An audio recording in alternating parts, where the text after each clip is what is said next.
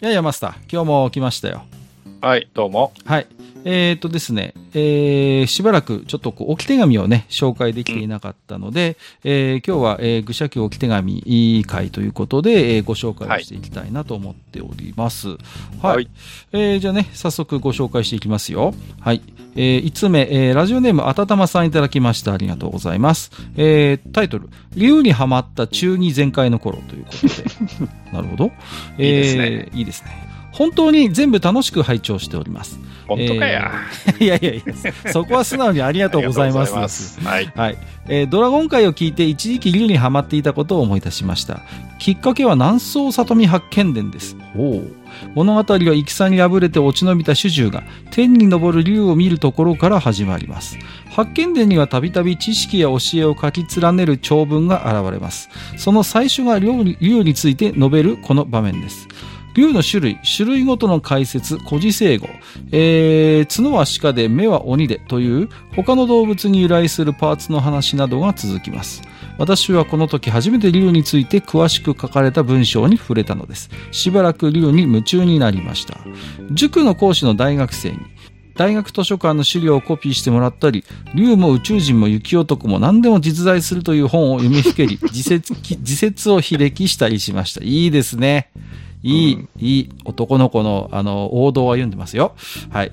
えー発見伝では主従それぞれ竜の一部しか、これ女性だったらごめんなさいね。なんか今、あれですね、特に性別を知らずに、えー発見伝では主従それぞれ竜の一部しか目撃しておらず、物語はその後見えた部分をヒントに自分の出世を占うシーンが続きました。えーここからは年月が下って後の話です。えー娘の当時の彼氏は、これはあれ赤玉さんの話ですかね、埼玉の奥まった場所に住んでいました。遊びに来ていた彼氏から話しかけられて、歩いていたらすぐ横の田んぼの上を羽が生えた蛇が飛んでいたんだよ。大きめの蛇でうねりながら羽ばたいてゆっくり空に向かって飛んでいったんだけど、なんていう種類の蛇なのかな。えー、ワシタカトンビに捕まえられた蛇で蛇じゃないかと答えると見間違いではないと言います。目の高さに飛んでいる時に背中から生えている羽が見えたのだと。そこで思い出した発見伝。君、それは竜だよ。蛇みたいだけれど空へと登る竜だ。竜を見た人は出世すると読んだことがある。君はきっと出世するんだよ。盛り上がってみせましたが、元彼くんはそんな大層なものではなく、見慣れた蛇に羽が生えていただけだと言いました。へえ。今、元彼くんは別の女性と結婚し、出世をしないまでも茨城で良いパパになって幸せに暮らしているとか。いや、まだわからんよ。人生は長いからな。竜を見た八犬伝の主従は、里見家の殿様と家臣になったんだよ。元彼くんの竜はその千分の一くらいの大きさだけれど、ということでいただきました。ありがとうございます。うん後後半ちょっと不思議なエピソードと言いますか。そうですね。えー、何だったんでしょうね。はい。南宋里見八犬伝。ねはいはい。はい。えー読んだことありますか？あのー、それ自体はね、はい。読んだかもしれないけど、子供の頃で覚えてないんですよいね。で、ほら、うん人形劇あったじゃない？ありましたね。はいはいはいうんはい。あの、仁義礼智中心皇帝か。そうそうそうそうあの玉が出てくるやつね玉が出てくるやつね。いいですね。あれは見てましたよ。はい。うんうん。まあ言ってみれば、えあれですよね。こう、江戸時代のライトノベルみたいな ところがあってね。うんあの、僕もね、いや、これ結構長いんですけど、あの、全文ではなかったとは思うんですが、現代語訳になったやつが講談社から出ててね、それを読んだ記憶はあるんですよね。うん。あとなんかあれですよね、SF みたいな味付けの映画かなんかもありましたよね、なんかね、発見伝は。はい。うん発見伝はいろいろモチーフにされてるんじゃない、うんうん、多いと思います。うんいろいろね、下敷きにされて、いろんなアレンジの作品もあったりするんですけど、だって日本人の好きなネタてんこ盛りだもんね。そうなんですよ。本当にね。もう、半眼ビーキもいいところというかね。そう。ね主人のもとに八犬士が集うって集いう。っていうね。本当に。それだけでもワクワクするじゃないですか。そうなんですよね。そうやってこう、一度はね、こう、なんていうんですかね、こう、落ちぶれた、えー、人たちが、また志を一つに集まってね。はい。ねで、それぞれに、その、こう、技を持ってるわけですよ。そうなんですよ。ねもうね。ほんとこういうの好きよね。真田重勇士とかさ。もう、ほんと一人一人また個性があってね。そう。うん日本人の好きな忠義のお話でございます。はい。まあね、えー、何ですか？はい。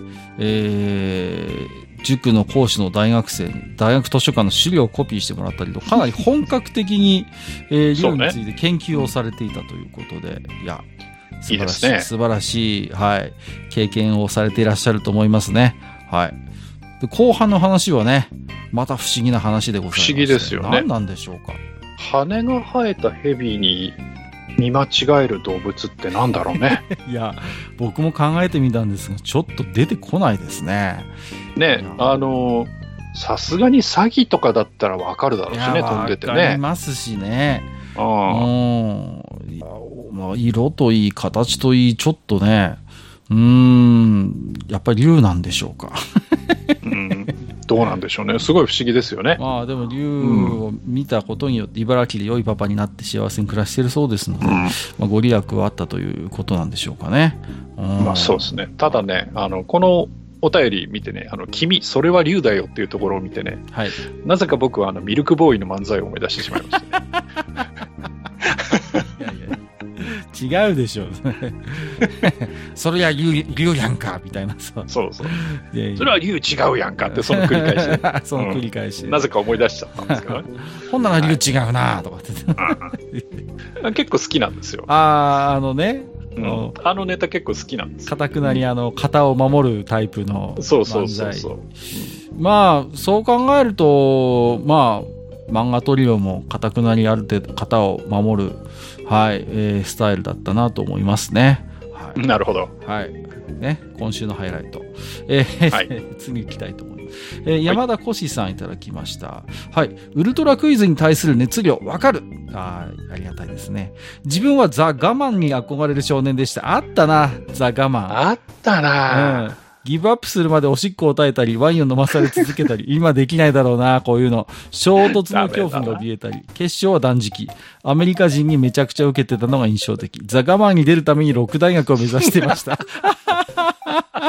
いや、動機。この動機はどうなんだ？いや、確かに出てたけど、六大学。はいはいはいはい。いや、あったね、これは。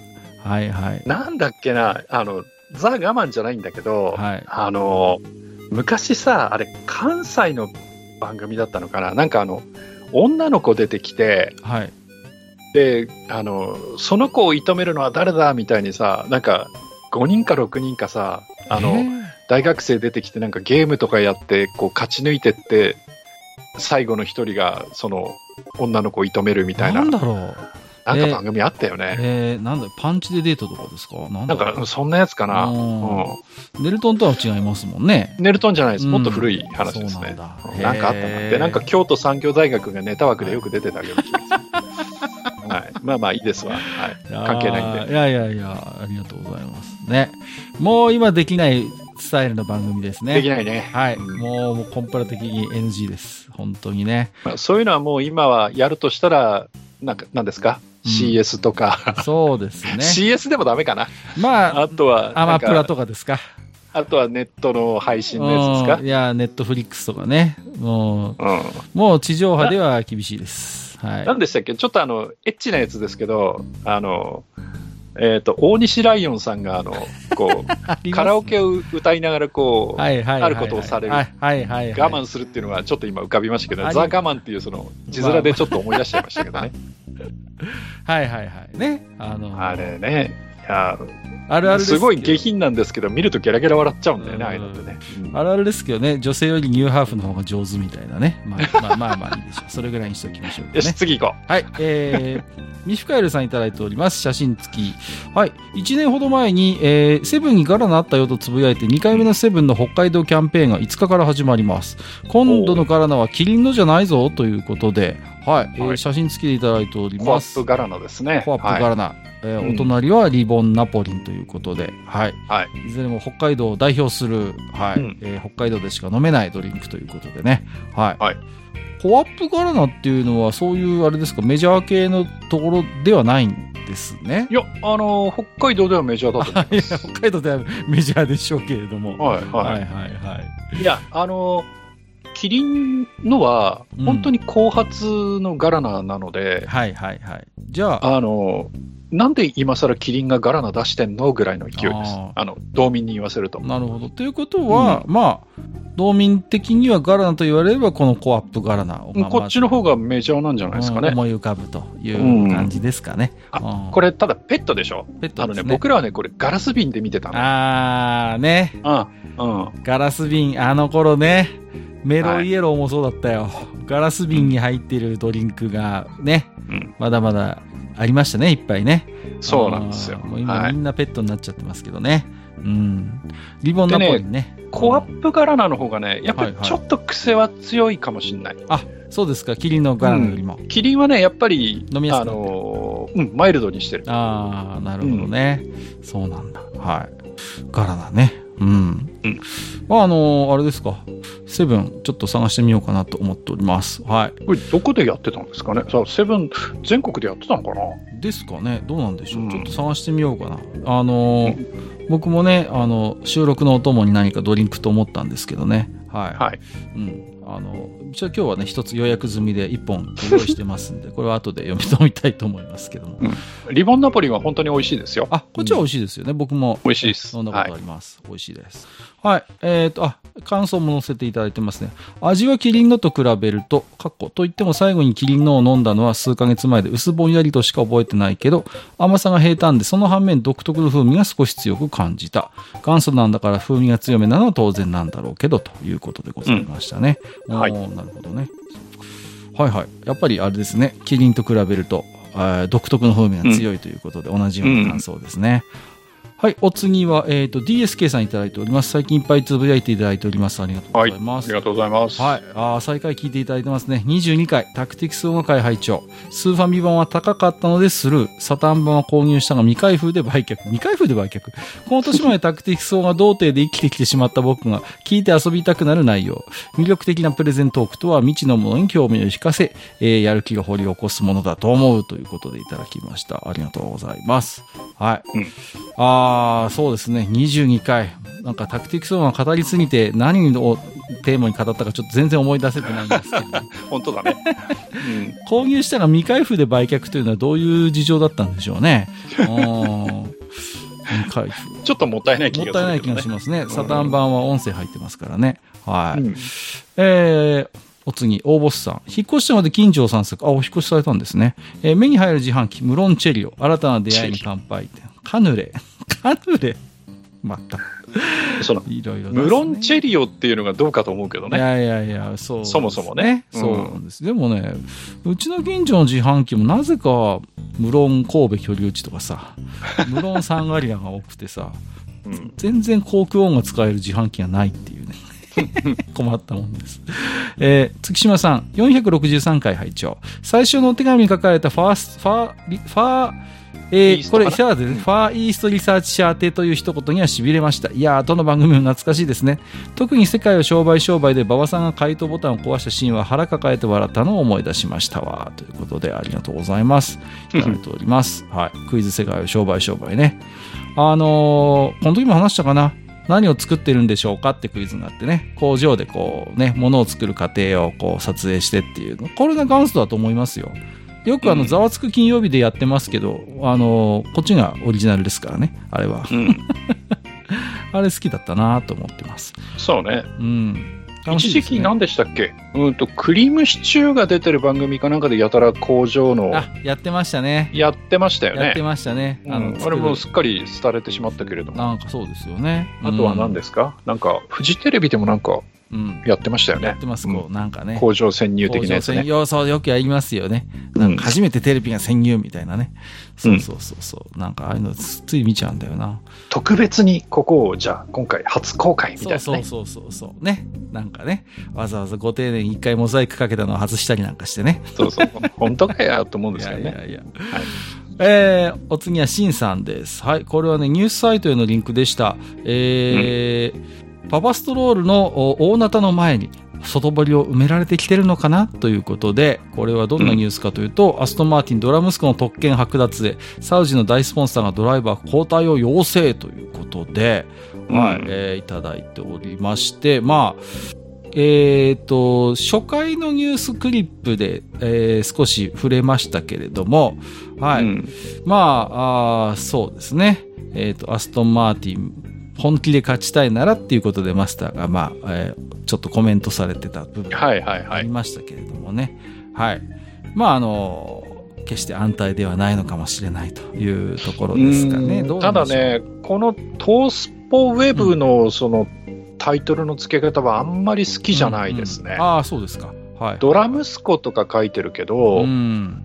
あの、いや、フプライベートは知りませんよ。はい。プライベートのせ生活は知りませんけど、うん。でも、ランスも、えーレースに関しては別に誰の、えー、何ですか、うんあの、特別扱いを受けることもなく、こう、ね、走って、えー予選出て戦っていて、いい時も悪い時もあるはい。という選手なので、はい。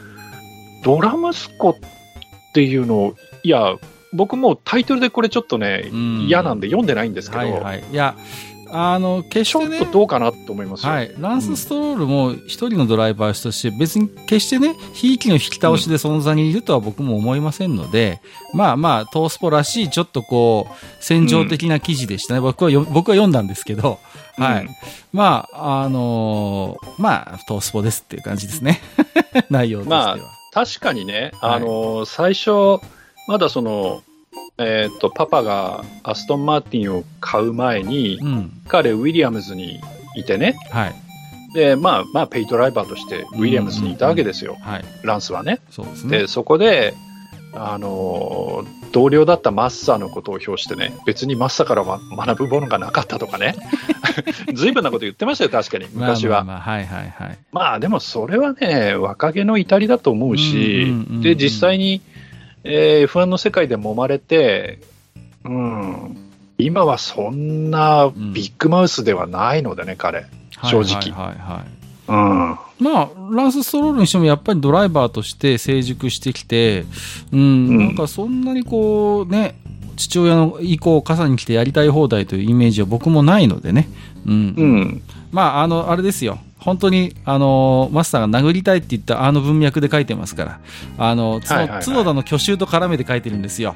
もう、だから、あれです。だから、これ読んだら多分、あの、トースポぶん殴りたくなるんで読まなくていいと思います。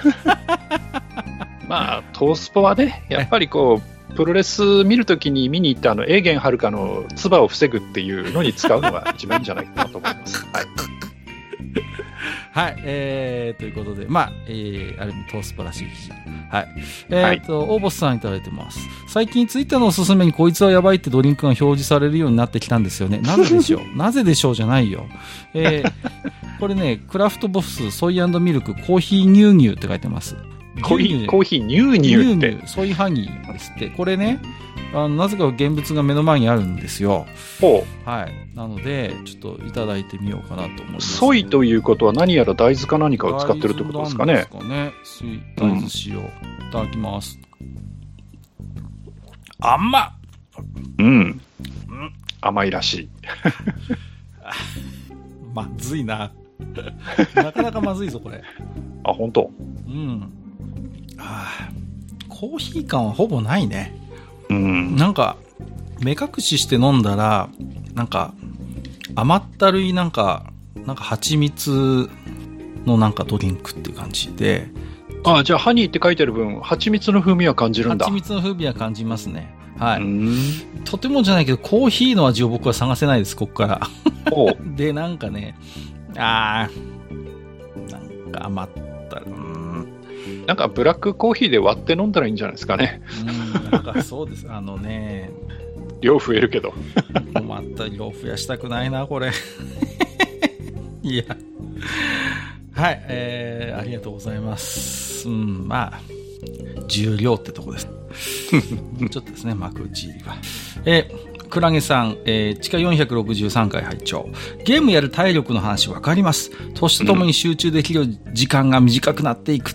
でも、ゼルダはスリープ復帰と小目標が立てやすいので、気合い入れなくても始められます。集中力切れる前に 3D 酔いで強制ログアウトさせられてしまいますしね。ということで、はい、いただいております。ありがとうございます。ほんと、これはね、感じます。何やるにしてもそうなんですよ。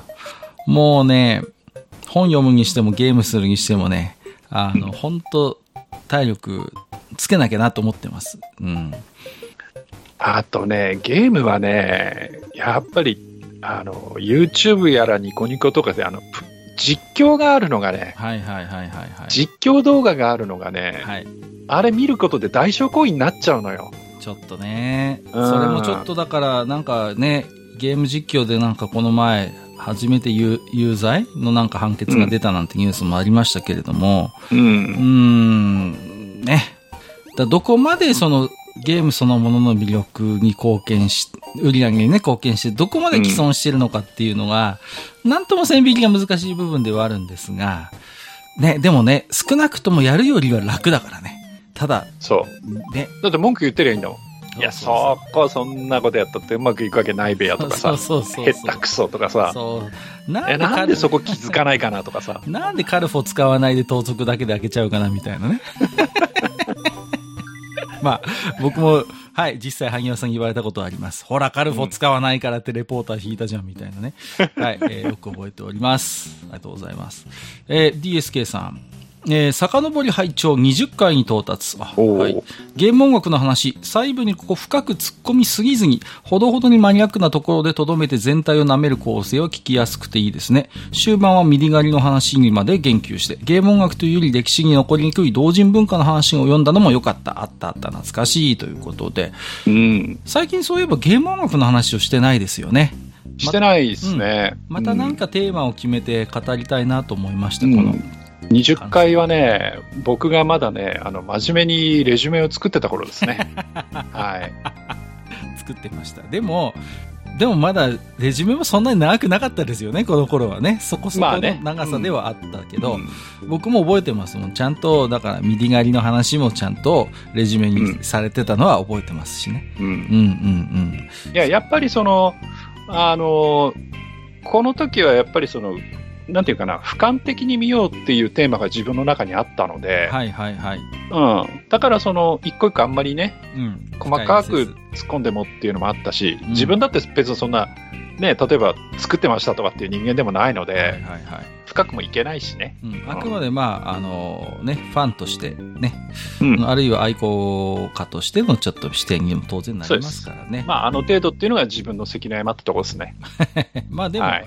またなんかでもゲーム音楽の話したいですね。はいうん。それもあるしね、あの、ゲームメーカー語る会も全然やってないんで、そうなんですよ。ね。やりたいなとは思ってるんですけど、やりましょう、ぜひね。はいセタの話だからさっきの。ね、あの体力の話でさ、あのレジュメを作る体力がないという、ね。いやいやいや、はいまあそこはうまいこと、我々のライフステージに合わせて変えていきましょう。なんつう、しみたいな話をしてるんでしょう。えー、同じく DSK さん、過去回を順次拝聴中。昭和の文房具の話は刺さるよな。趣味とかと違って誰もが必ず通る道だからね。滝のカンペン、布の筆箱の変遷はあるあるすぎて笑ってしまった。当時滝のはともかくカンペンはどこがいいのか自分でもわからないまま周囲に流されて使ってた記憶ということで、はい。僕がね、あの、筆入れ進化論っていう話をしたんですよ、この時に。誰しも最初は、えっ、と、でかいくせに鉛筆5本ぐらいしか入らない、えーところからスタートして、滝野の筆箱に憧れ、そこからカンペンに行って、カンペンもそのうちなんかう、あの止めている蝶つがいのところが外れて、えー、輪ゴムかなんかで止めるようになり、最終的に。落とすとうるさいしねガシャンってうるさいってうん。最終的には布の筆箱に落ち着くよっていう話をした回ですね。うん。うんそうそうそう。あのー、エスパークスっていうのがあってさ、カンペンで。ゲームができるのよ、ボードゲームが。あれがなんかき当時も話したな、それ来。ましたよね。そうそうそう。まあ、そういう、こね、それはちょっとどっちかというと凝ったものの方の話ですけど、それこそね、あのー、何ですか、えー野球鉛筆とかありましたからね。こう、うん二塁打とかさ、こう、あの、コロコロって転がして。あと、ドラゴンクエストもなんかありましたよね。なんかそういうね。うん転がして遊ぶ系の、なんか文具とおもちゃが融合したやつがなんかいろいろあったなっていうのは覚えてますね今あれですよ、自分の PC のデスクのとこに、これ、高校の時かな、使ってたカンペンの筆入れがあるんですよ。ずいぶん物持ちいいですね。うんすごいな。あ、そうですか。あるんですよいやいやいや、うん素晴らしいですね。まだ当時使ってたものが中入ってるんだよね。全部じゃないけど、ちょっとしたタイだム、タイムカプセルですね。鉛筆が1本と、確かね、この他にシャープ1本入れてたと思うんだけど、あと、あの、水星のボールペンの赤と青と、くはいはいあと、ピグマが黒が1本入ってて、みたいな。はい、あと、えっ、と、タッチナイフと消しゴムみたいなね。おーなるほどね。はい。入ってますね。僕もね、ポンセの下敷き持ってたんですけど、割れちゃったんだよな。数年前に。ほんの、もうね、パッキパキになっててさ、さすがに。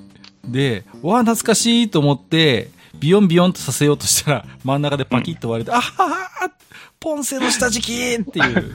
もうそれ、きっと材料的に少し劣化してたんだそうだとう思います。もうカッチカチになってたんで、もう残念ながらお亡くなりになってしまいましたけれども、よ。はい。もう、しょうがないですね。はい。えー我が妻は、あれですね、中畑の下敷き使ってたそうですけどね。絶好調。年がバレますね。はい。これぐらいにしておきましょう。えー、シンさん、えー私も党員なのでしてということで、これ何かというと、チョコミントなんですね。はい。昨年、セイコーマートプライメートブランド、北海道ローカルコンビニでミントものがたくさん出ました。チョコが入っていないミントアイスもありましたが、チョコが入っている方も美味しかったです。和発火だからなのか、和の発火なのだからさっぱりすっきり味でした。今年も出ないかなということで、いくつか写真いただいております。はい。セコマはチョコミントが充実してていいですね。うんいやー、僕はチョコミントなんで羨ましくてしょうがない。はい。このチョコミントアイス、あの、アイスバーはね、もう出てると思うな。あ、そうですか。これ。うん。これは、他見たかな？えー、またちょっと見てこようかな。ほいやー、羨ましい。手に入らないものばかりです。はい。滝上町って読むんですか？これは。滝の上です。滝の上。はい。うん。ここで作っている和発火を使用だつです。はいへーうっかり坊主さん、初投稿ありがとうございます。えーポッドキャストで155回から潜り始めて最新回までたどり着いたと思ったら、再度1回から潜り直しなお。な何？なお。すごいな。むちゃしやがって。本当だよ。で、第29回探索中、ふと思い出したのは、リバーヒルソフトの東堂龍之介シリーズでクラシック音楽が流れてた記憶。琥珀色の遺言、えーない使用曲のエレジーは花歌検索で何とか探し出しました。ということでいただきました。ありがとうございます。はい。うん。リバーヒルソフト。ああ、何の話した回だったかな？これは。29回。全然覚えてないですね、例によって。うん。まあまあまあ、もうね、あの、リバーヒルソフトもなくなっちゃいましたけれどもね。うん。それこそ、あれですか？あのーなんだっけ？えー、サタン版の伝説のオーバトルってここじゃなかったかな？確か。ああ、そうかもしんない。うん、ですよね。うんうんうん。そんな記憶があります。タクティクソーが伝説のオーバトルは、えーそうですね。はい、だったと思います。プレステ版はアートリンクだったような気がするな。ちょっとうんアートリンクだねですよね。合ってますよね。うんはい、ありがとうございます。えー、クラシック音楽。あー、なんか、そんな、はい。えー、ちょっとすいません。もうね、何年前だろう。もう5年か6年前の話ですよね。はい。ダメだ。ありがとうございます。ちょっと僕も聞き直してみたいと思います。また、えー気になる回ありましたら感想お待ちしております。えーシンカステルさん、えー途中でカッカーがスイッチ入ってクイズ番組について熱く語り始めたので、近くクイズ番組会やりましょう。うちも今回は送り込んでたネタいくつかありますので、ということで、はい。うん一回クイズ番組の話したような記録はあるんですけど、まあ、またやりましょう。僕も好きなんで、クイズ番組。本当に。もうね、いつも言ってますけど、今、あの、素人さんが参加するクイズ番組がね、なくなってきてね。はい。うんちょっと寂しいなと思ってますよ。うん。あるいはね、NHK がクイズ番組やらなくなったのよね。はい。古くは、古くは面白ゼミナールですよ。で、あと100点満点っていうのがありましたよね。大塚さんがまだ NHK のアナウンサーだった頃ですよね。うんうん。あと、古舘さんがやってたクイズ日本人の質問でしたっけ？なんか疑問でしたっけ？なんかありましたよね。なんかこう、うんうん、そんなのもありましたよね。あ、だからあの枠がもうなくなっちゃって、多分今クイズレギュラーではないよな。ないような気がする。うん、NHK は。はい。えー、まあね、そんな、ちょっとこう、下火になりつつあるクイズ番組ですけれどもね。うん。うんちなみに、今ちょっと、あの、自分のブログで調べたんですけど、地下29回、ゲーム、アニメからクラシック音楽を除いてみればああー、そうだ。ありがとうございます。そうでした、そうでした。これももう一回やりたいな。あんまり、なんかね、あの、僕が昔クラオタだったもんですから、なんか話をすると、あの、なんか、なんか誰もついてこれなくなっちゃうので、自重してるところはあるんですけど、ネズミさんでゲストだったかな？ネズミさん。どうだったかな？はい。えー、ありがとうございます。昨夜さん、えー、県代表とはなんと素晴らしい。あ、これ高校生クイズの話ですね。私は3問目まででしたね。アタックも楽しかったし、1回だけ復活したウルトラクイズも行きましたよ。あ、素晴らしい。人工芝には触れませんでした。下まで降りて来れるまでが大変なんですよね、ウルトラクイズね。僕はウルトラクイズは参加できなかったので、むしろ昨夜さんが羨ましいですね。はい。いやいやいやいや、うん。あのー高校生クイズの、えー県予選は、えっ、と、ブロックごとにやってたんですね、当時。今もそうなのかな？うん。だから仙台まで行かないといけないんですよ。うん。で、ですから、岩手からわざわざ、あの、新幹線に乗って仙台の県別予選に出る時点で相当不意がかかってるんですよ。だから、その時ね、4、50チームしか出てなかったと思うんですね、我が県からは。だからライバルライバルが少ないのよ。うんだからね、まあ、勝ち上がりやすいっていうからくりは正直あります。首都圏の学校は大変だと思います、本当に。うん、まあそうだよね。うんうん確か首都圏は東東京、西東京とか分かれてた気がするんだけれども、それでもやっぱり勝ち上がるのは大変ですよね。はい。うん田舎は有利っていう話ですよ。はい。えっ、と、大ボスさん、えー写真付き。番組はリアルタイムで見てないけど漫画で読んでたこの2つ。奇跡的に実家に向かう途中でタイトルを聞いたから思わず引っ張り出して撮影ということで、はい。えー、これは NHK スペシャルですね。えー、漫画。すごいね、これ。漫画版ですよ。地球大気候と驚異の小宇宙人体ということで、はいはいはいい、。やー、こんなものあったんですね。いや、僕知らなかったです、この漫画版ってやつは。あの、なんていうのかな、あのーもう少し大判の、いわゆる本当にま、まあまあ、真面目だって変だな。なんていうの？うん。うん。な解説も、ムック本はあったよね。うん、ムック本は僕も持ってるんですよ。うんうんはい。で、あのーそれは未だに持ってるんですけど、地球大気候と、銀河宇宙オデッセイと、驚異の小宇宙人体と人体2だったかな？脳と心だったかな？あれ辺のムック本は全部持ってるんですよ。だけどね、この漫画版は知らなかった。うーん、こんなのあったんだな。へえ、もしかしたらおボスさん一回りくらい若いのかしら。ねなんか、あ、でも僕も、あれかな、背伸びしてね、買って読んでた口だからな。いや、でも懐かしい。今またなんかこういうね、なんかこう NHK スペシャル定期的にやってますけどね。うん。なぜかあの頃みたいにね、じっくり見ようと思わないのはやっぱ自分の情熱が冷めてしまったからなのか何なのか。うーん、なんだろう。米子さん、子供の頃見てたテレビ界拝聴懐かしい。マジカルミステリー、金高薫世界の旅。そこ引っかかってくるのか。ちょっと世代がバレてしまいますわよ。そうだね。あと、ものづくりの楽しさはできるかなと、特攻野郎 A チームで学びました。ものづくり。まあまあ、まあ。A チームそこで出しちゃダメだろう。チーム、まあまあ、ものづくまありですか。ものづくりというか、武器作りというか、えっと、お笑いだと、雲南とダウンタウンのコント番組、夢で会えたらの雲南にハマり、そこから今日まで彼らの番組は全部見てます。えー、すごい。きっかけになってるんですね。はい。ありがとうございます。特攻野郎 A チームね。いいですね。飛行機だけは勘弁だ。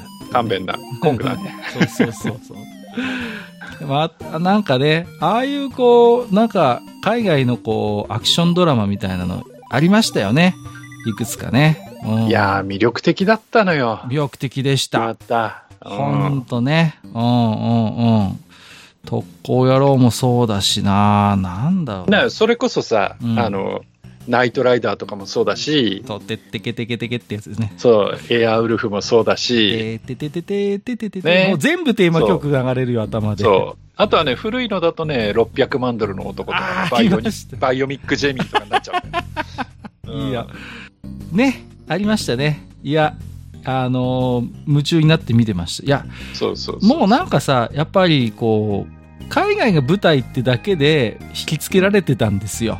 もうそれだけで、なんていうか。はいはいはい。うんうん。でもっと古くなると、それこそさ、奥様は魔女とか奥さ、様魔女。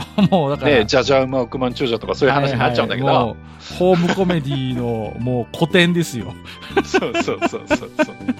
もうフルハウスとか言ってる場合じゃないからね。奥様は魔女ねだ。アーアーノルド・ボーヤは人気アーノルド・ボーヤ人気者ね。ね言っちゃうけど、はいはいはい。頑固じいさん、孫さん人とかさ。いやー、いいですね。いいですね。あの、いや、ちょっとこの辺もね、まだまだ語れるかなっていう感じですね。ナイトライそこでね、ビバリーヒルズとかに行かないのが我々我々ですねっていう。そう、はい。そこで青春白書に行かないっていうね行。かないっていう。そうそうそうそう。もうなんかね、ちょっとやっぱりこう、癖が強いものは癖が強いものを見てしまうというかね。はい。えー、坂津プラスさん、のっぽさんと張さんに激しく同意。えーと、なぜか って書いてますね。かっこなぜか。亡くなったと思ってた張さんがワンマンの中にいると知った時は震えたなということで、勝手に殺さないでください。危ない危ない。危ない危ない。はいはいはいはい。そうですね。あーまあ、我々のっぽさん世代、長さん世代。まあ、まあ僕はどっちかというと倉さん世代ですけどね。倉さん、うん長さん。うん、この辺ですよね。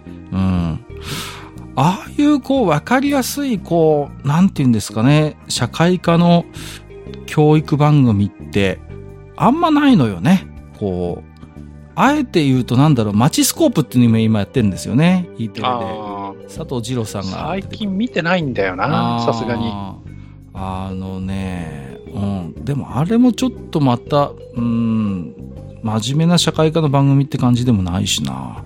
うん。ちょっとなんかそういうの少なくなってるかもなっていう気はします。はい。いや、それこそ昔はね、うんあのー子供の頃に例えば風邪ひいて熱出したとかってなるとさ、はいはいはいはい。布団に、布団に入ってっていうか、まあ、テレビの見れるとこでちょっと寝せて、寝させてもらっそうですてさ、ね。うん。なんか教育テレビずーっと見てた記憶があるけどね。そうそう、見る番組ないからね。そうそうそう。そうそうそう。いや、わかりますよ、僕も。教育テレビずっと見ててね。そう。学年が全然違うから、ちんぷんかんぷんの理科の番組とかさ。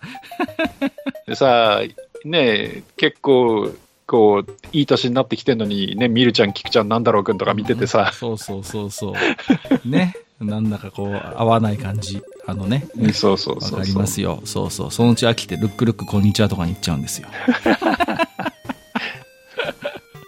そうそう。えーと、ありがとうございます。でっかいのも女ののど自慢か。女ののど自慢ね。あの、初めにちょっとしたこう、人生の苦労話みたいな、こう、そうそうそう。なんかこう、その背景みたいなのをさ、で、そうそうそう。今日はあの時の何々さんが応援に来ていますみたいなさ、涙ながらに歌い上げますみたいなね。そうそうそうそうそう。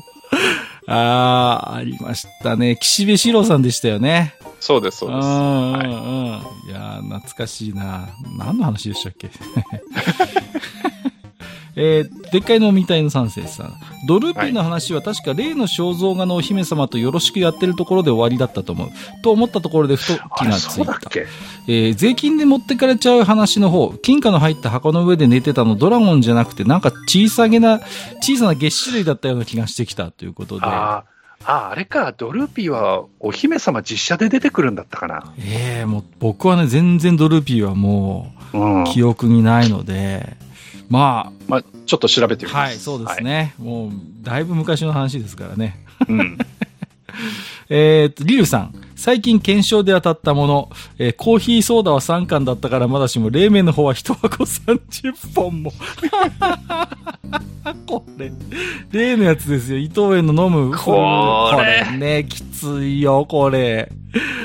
美味しくないからね、こう言っちゃなんですけど。いや、うんまたあれですね、すごい。奇跡の、前回、前か、あ前の歌い紹介で、松鳥としてとあの取り上げた2本を検証で当てるというね。すごいね。すごい。いや、そもそもなぜこの検証に応募したんだっていう。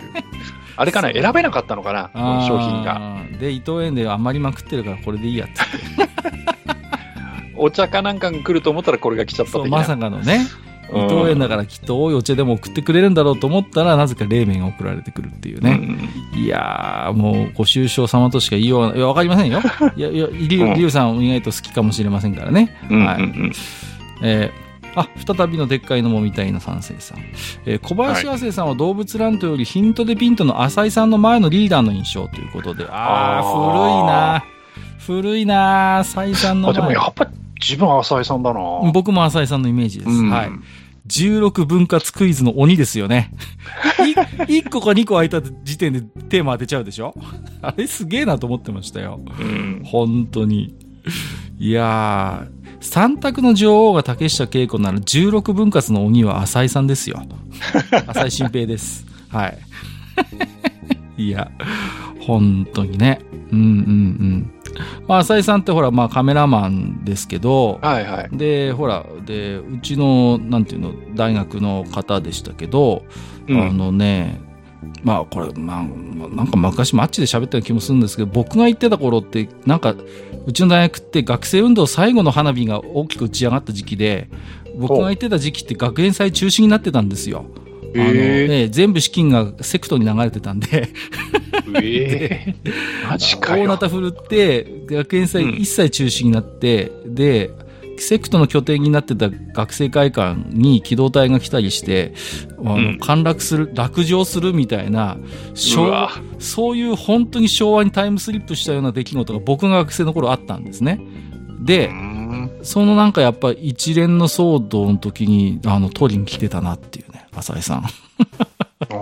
そうそう、それね、覚えてます。浅井新でもなんか、浅井新平さんって、うん。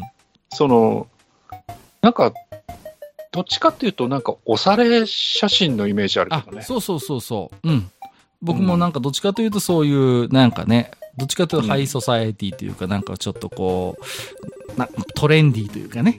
うんそうそうそうっていうイメージありましたけどね。だから、ほら、写真家とかって、うん。結構、テレビとかに出ておられる方、ね、これまでもずっと何人かいらしたけど、じゃあ、その人の撮った写真って言われて、思いつく写真が出てくるような人って、うん。実はあんまりいなくそうて、ですよね。なんか、篠山紀信さんぐらいじゃないですか？ああ、そうですね。あとは加納天明とかさ、どうしてんだろう、加納天明？まだ生きてんのかな？どうしてんですかね？まあねうんえー、ああ、懐かしいです。だから、浅井新平さんにしてもなんかどっちかというとなんかこう、なんていうの、おしゃれな文化人的ななんかこう、扱いでしたよね。うんテレビ的にはね。なんかどっちかというとね。うん、うん、うんそんな気がしますよね。はい。あの、ヒント的ピントといえば、あの、女性軍に、あの、小林千歳さんが出てましたね。ああ、いましたね。ね。で、土井正さんが、おっかさんっていうのよね。小林千歳さんのことを、ね。ああ、言ってた言ってた。そう。んんんはい、おっかさんっつってね。そうそうそうそう。今考えれば、おっかさんっていうほどの年でもなかった気もするんですけどね。はい。僕好きでしたね、小林千歳さんはね。今だったらセクハラだね。今だったらセクハラです。あれもやっぱもう無理でしょうね。まあ、うんあの時代だからこそというところでしょうけどね。うん。いや、懐かしいですね。息苦しいな、そう考えると。そうですね。うん。男性軍、女性軍っていうのももう、あの頃のクイズ番組ではもう当然のね、チーム分けでしたけど、もしかしたらそういうのも厳しいかもよ。うん。うん。あの頃は結構定番だったじゃないですか。連想ゲームだって男性軍、女性軍だったでしょ？それこそ。ね、そういうクイズ番組いっぱいあったじゃないですか。あったあったう。ん。当たり前のように性別でチーム分けしてましたけど、うんそういうのもこれからはね、っていうところですよね。うん。いや、もうそのうち、ね、下手したら東軍西軍でもさ、うん、うんいや、東っていうのはその昔は、みたいな話始まってさ い、や、シャレじゃなくなるかもね、そういう話も。ね、東と西で分けるのはいかがなものか、みたいなさそう、いやいやいや、本当にね。ね、うん、あると思いね、ます。東は恵美氏と言われとかさ、始まるよ。そうそうそううんあんなことは西は、西は熊曽じゃねえかっていそう話もあるんだけどさ。まあまあ。してくれっていいですわアニアしとりもいいとこでね、本当にさ。うんいやー、厳しくなってきますよね。クイズ年の差なんてってありましたね。こう、世代間のタイトギャップ。ルだけ覚えてるな。はい、うん世代間のギャップをちょっとこうね、いじるみたいな、はいはいはいそんなのもあったな。えー、あありがとうございます。えーダッチャーさん、人のおごりで飲む冷麺スープはやばい。うまいじゃないですか。ちょっと表現的にひどくなりそうなので、詳しいコメントは控えさせていただきます。会員はしたけど2回目はないということで、これは例の伊藤園の飲むフルル冷麺ということでね。はいはいはいはい。そうですよ。これを30本もらったリルさんの気持ちやいかにというところは正直ありますけれどもね。はい。いや、あの、なんかね、中途半端なのよ。一切具は入ってないのね、ここにも書いてますけど、うんうんうんはい。純粋に薄い冷麺スープなんですよ。うんだから、何かにかけるにしてはちょっと薄いし、ただ飲むにしてはちょっとなんだかっていう、まあ、ど、どちらにしろ中途半端な。えーと、ミフカエルさん。えっと、あ、これはあれですね。えっ、と、本紹介のコーナーで取り上げた、1989年のテレビっ子、ちまちま読み進めてようやく読了。えー作中に出てくる芸人さんの8割くらいは知っているからか、そうだったのか、やっぱりそうだったんだ、の2つの簡単が主な感動になってしまうということで、はい。うんえっ、と、これはあれですね。えっ、と、今、手元に持ってきましたけども、お今年のお正月にご紹介させていただいた本ですね。はい。はい。えー、戸部田誠さんの1989年のテレビっ子。これね、後ろの方にね、あの、資料編みたいなのがあって、なんていうかその年の代表的なテレビ番組みたいなのがざーっとこう年表で載ってるんですけど、これがなかなかね、はいはいはい。なかなかこれが、えーお役立ちという感じはしますね。はい。うん。で、ただこの、えっ、と、年表についてミシュカエルさん、えー気づいたことがあるそうで、端末付録のバラエティ番組の年表がかなり細かく書かれてるけど、もぎたてバナナ大使と夢が MORI MORIは？そこかって感じもしますけど、くにちゃん、うん過去山田邦子さんは短めだけど取り上げてるし、 SMAPの他の番組は書かれている。それなのにないってことは楽勝かな、自分が節穴で見つけられないだけかなということで、僕も改めて見てみたんですけど、確かに載ってない。はい。なるほど。まあ、もぎたてバナナ大使はちょっと同時期どうかなと思いますけど、夢が森の森は結構有名だよなと思うんですよね。うん、そうね。ん載ってないんですよね、確かにね。うんうん。いや、すごいですよ。1989年、それこそね、はい。えービートたけしのお笑いウルトラクイズ、えー三宅裕二の生かすバンド天国、イカ天ですね。うん。金どこ、うっちゃんなんちゃのオールナイトニッポンテレビタックル、えーガキツカ、ああ、知ってるつもり。はいはいはい。うんうんうん。逆にこの年終わったものとして4時ですようだ。俺たちひょうきん族。ああ、やっぱそういうなるほどね。時期なんですね。はい。なるほどなって感じですね。はい。うん。えーありがとうございます。えー今回ね、えーご紹介させていただいた置き手紙以上となります。